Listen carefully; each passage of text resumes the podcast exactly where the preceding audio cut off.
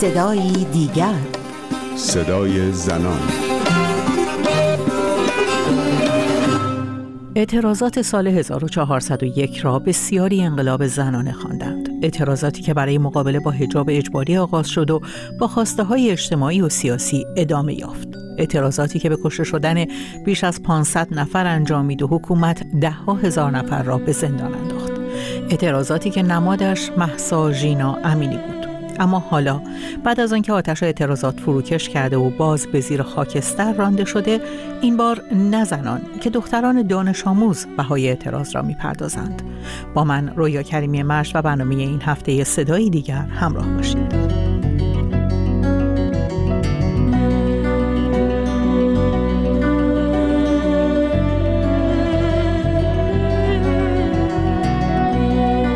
صد روز است که دختران نوجوان هدف حمله با گازهای سمی قرار می گیرند. بیحال می شوند، بر زمین می افتند و توان راه رفتن را از دست می دهند.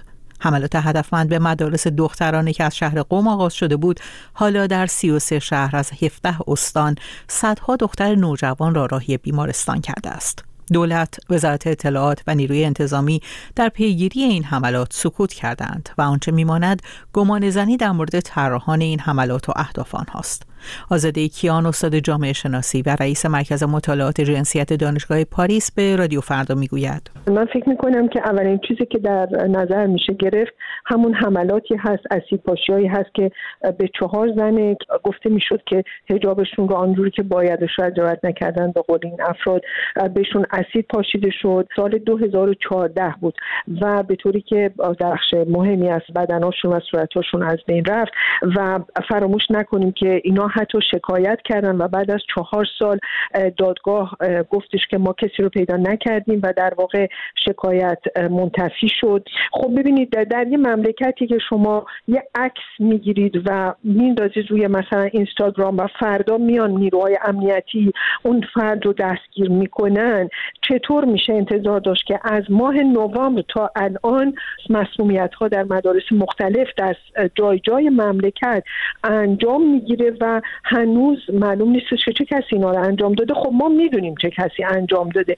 در واقع اینها همون به اصطلاح لباس شخصی هایی هستن که به طور بسیار بسیار نزدیک با حکومت کار می‌کنن. از طرف برخی از مراجع بسیار محافظ کار هم قبلا اجازه این کارا رو می‌گرفتن. این حکومت کاری رو انجام نداده در جهت شفاف سازی این به این معنا هست که خودشون حداقل دولت فعلی اطلاع داشته از این مسائل و به نظر من برای در واقع سرکوب بیشتر دانش آموزان و در واقع ایجاد جو و وحشت بیشتر و جلوگیری از شرکت دانش آموزان در حرکت هایی هست که حتما ادامه خواهند داشت و و نیز والدینشون در واقع و در واقع کاملا مشخص هست. به خاطر اینکه بعد از آغاز شرکت دانش آموزان در انقلاب ایران اخیرا هستش که این در واقع مسئله مسئولیت ها رو ما باش مواجه هستیم و ماها هم هست که ادامه داره و دولت هیچ کاری در جهت شناسایی این افراد نکرده. در مملکتی که همطور که گفتم هیچ حرکت خودسری وجود نداره. مسئله این دولت فعلی و حکومت به طور کلی این هستش که با هر طریق ممکنه مردم رو بترسونه و جلوگیری بکنه. از اینکه اینا در شرکت بکنن در حرکت هایی که مطمئنا در آینده نزدیک ادامه خواهند داشت و صورت خواهند پذیرفت. یعنی حرکت های اعتراضی. خب به دانشگاه ها و برخی از هنرستان ها هم شما می‌بینید که همین حملات صورت گرفته. نقش برجسته زنان در انقلابی که شعار اصلی زن زندگی آزادی در واقع اینها رو بر اون داشته که انتقام از زنان مملکت ما بگیرن و از دختران جوان اون مملکت که شرکت وسیع داشتن. آزاده کیان به احتمال مدیریت حمله با گاز سمی به دختران دانش آموز از سوی نیروهای نزدیک به حاکمیت می‌گوید. موضوعی که محمد جواد اکبر این روزنامه نگار و فعال سیاسی به آن سهه گذاشته و می‌گوید در جستجوی اتاق فرمان عملیات مسموم سازی دختران دانش آموز باید از مهدی میرباغری رهبر جریان بنیادگرای مخالف تحصیل دختران آغاز کرد. مهدی میرباغری نماینده مجلس خبرگان است و مرشد یک باند هیئتی بسیجی در شهرهای مختلف کشور محسوب می شود.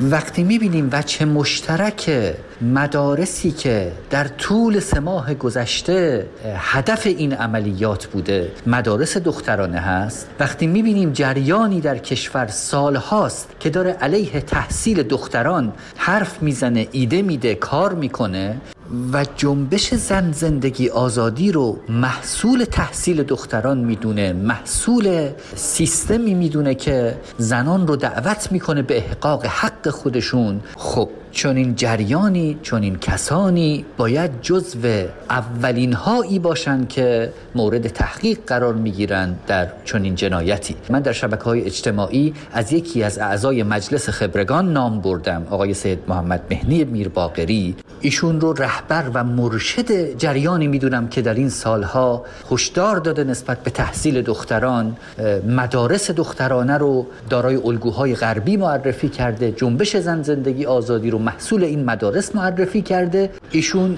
دنباله ای دارن در شهرهای مختلف کشور. در همین دو ماه پیش افرادی رو از 25 استان کشور دعوت کرده بودن. ایشون براشون سخنرانی کرد. هیئت‌های مذهبی هستند که در شهرهای مختلف تحت تاثیر دیدگاه های ایشونن. از جمله همین شهرهایی که مدارس دخترانه درشون مورد این حمله شیمیایی قرار گرفتند از شهرهایی هستند که هیئت‌های زیر نظر ایشون در این شهرها فعالند این اولین بار نیست که مجازات زنان به دلیل رعایت نکردن آنچه در قوانین اسلامی آمده از سوی برخی از افراد مذهبی انجام می شود. پس از سعید هنایی که در دادگاه انگیزه خود را برای قتل 16 زن پاک کردن جامعه نامید، گروهی از بسیجیان در شهر کرمان با استناد به سخنان آیت الله مصباح یزدی اقدام به شناسایی افرادی که به گفته آنها عامل فساد در جامعه بودند کردند و این افراد را به قتل رساندند. چند سال بعد شاهد اسید پاشی به زنان و دختران بدون چادر در شهر اصفهان بودیم.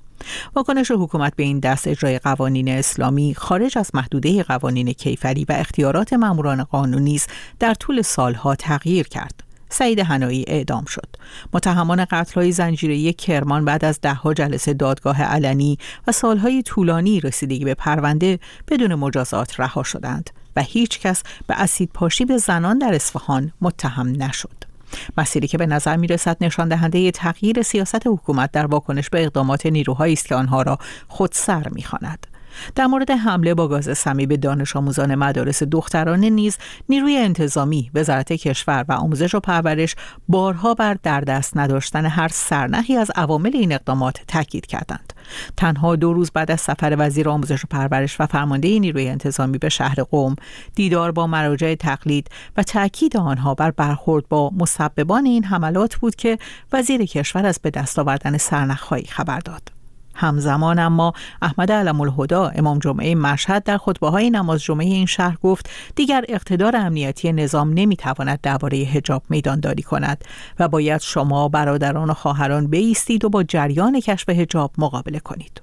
احسان نادرپور روزنامه‌نگار سیاسی در ترکیه در مورد این سخنان علم الهدا که یکی از محافظ کارترین شخصیت های جمهوری اسلامی است و تاکنون چندین بار خواستار به خیابان آمدن آتش به اختیاران حکومتی شده می‌گوید. اینجور که به نظر می‌رسه دیگه دو طرف به صورت رسمی با هم هم نظرن که شرایط حجاب به قبل از قتل محسا و خیزش زن زندگی آزادی بر نمیگرده. الان از خیلی از شهرهای ایران خبر می‌رسه تصاویری منتشر میشه که نشون میده حجاب اون شرایط پیش از اعتراضات رو نداره. من حداقل از تهران گیلان مازندران کردستان یا حتی همون شهر مشهد خبر دارم که شرایط حجاب خیلی متفاوت شده به نسبت قبل اعتراضات. تو چنین اتفاقی برخورد امنیتی برای حاکمیت هزینه بره و باعث میشه که اعتراضات دوباره شدت بگیره. همونطور که توی شش ماه گذشته دیدیم که هر اقدامی حاکمیت انجام می‌داد تا بتونه اعتراضات رو جمع کنه بهونه ای می‌شد برای معترضات تا دوباره بیان توی خیابون حضور پیدا کنن. از طرف دیگه هم میشه به ریزش داخل نیروهای نظامی و انتظامی اشاره کرد. بالاخره باید دید که آیا اونا حاضرن خط مقدم به خاطر حجاب با مردم به جنگن یا نه. وقتی کار به اینجا می‌رسه حاکمیت اگر بخواد حجابا نگه داره آخرین تیرش همینه که پای نیروهای مثلا خودجوش رو به میدون باز کنه. افرادی که جزی از همون نیروهای سرکوب اعتراضات هستن که توی بسیج و سپاه فعالیت می‌کردن و فرمانبرداری بیشتری به نسبت دیگر اعضا دارن و اهل سوال کردن و ایجاد مسئله ذهنی هم نیستند به پایان برنامه این هفته صدای دیگر رسیدیم. از اینکه تا این لحظه در کنار ما بودید سپاس گذارم تا هفته دیگر و صدای دیگر پاینده باشید و شادمان.